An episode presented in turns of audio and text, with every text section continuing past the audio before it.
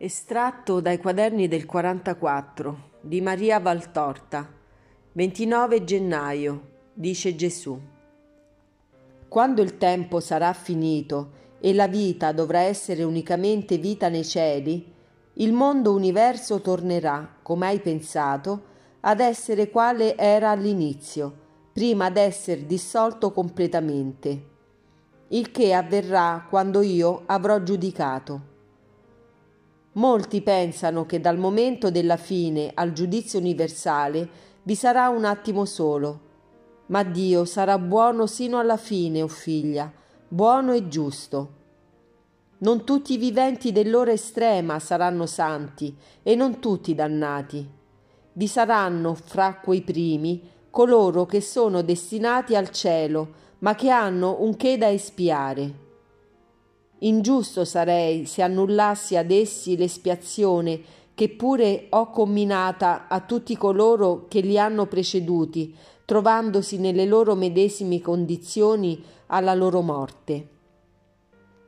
Perciò, mentre la giustizia e la fine verranno per altri pianeti, e come faci su cui uno soffia si spegneranno uno ad uno gli astri del cielo, e oscurità e gelo andranno aumentando, nelle mie ore che sono i vostri secoli, e già sia iniziata l'ora dell'oscurità nei firmamenti come nei cuori,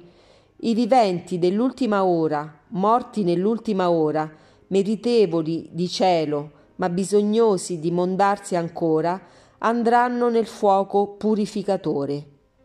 Aumenterò gli ardori di quel fuoco, perché più sollecita sia la purificazione e non troppo attendano i beati di portare alla glorificazione la loro carne santa e di far gioire anche la stessa vedendo il suo Dio, il suo Gesù, nella sua perfezione e nel suo trionfo.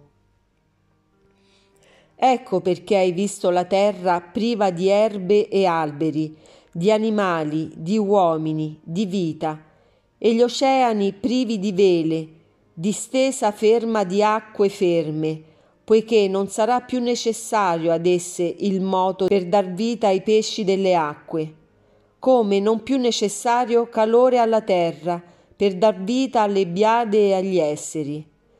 Ecco perché hai visto il firmamento vuoto dei suoi luminari, senza più fuochi e senza più luci Luce e calore non saranno più necessari alla terra, ormai enorme cadavere, portante in sé i cadaveri di tutti i viventi, da Adamo all'ultimo figlio di Adamo. La morte, mia ultima ancella sulla terra, compirà il suo ultimo incarico e poi cesserà d'essere essa pure. Non vi sarà più morte, ma solo vita eterna, nella beatitudine o nell'orrore vita in Dio o vita in Satana, per il vostro io ricomposto in anima e corpo.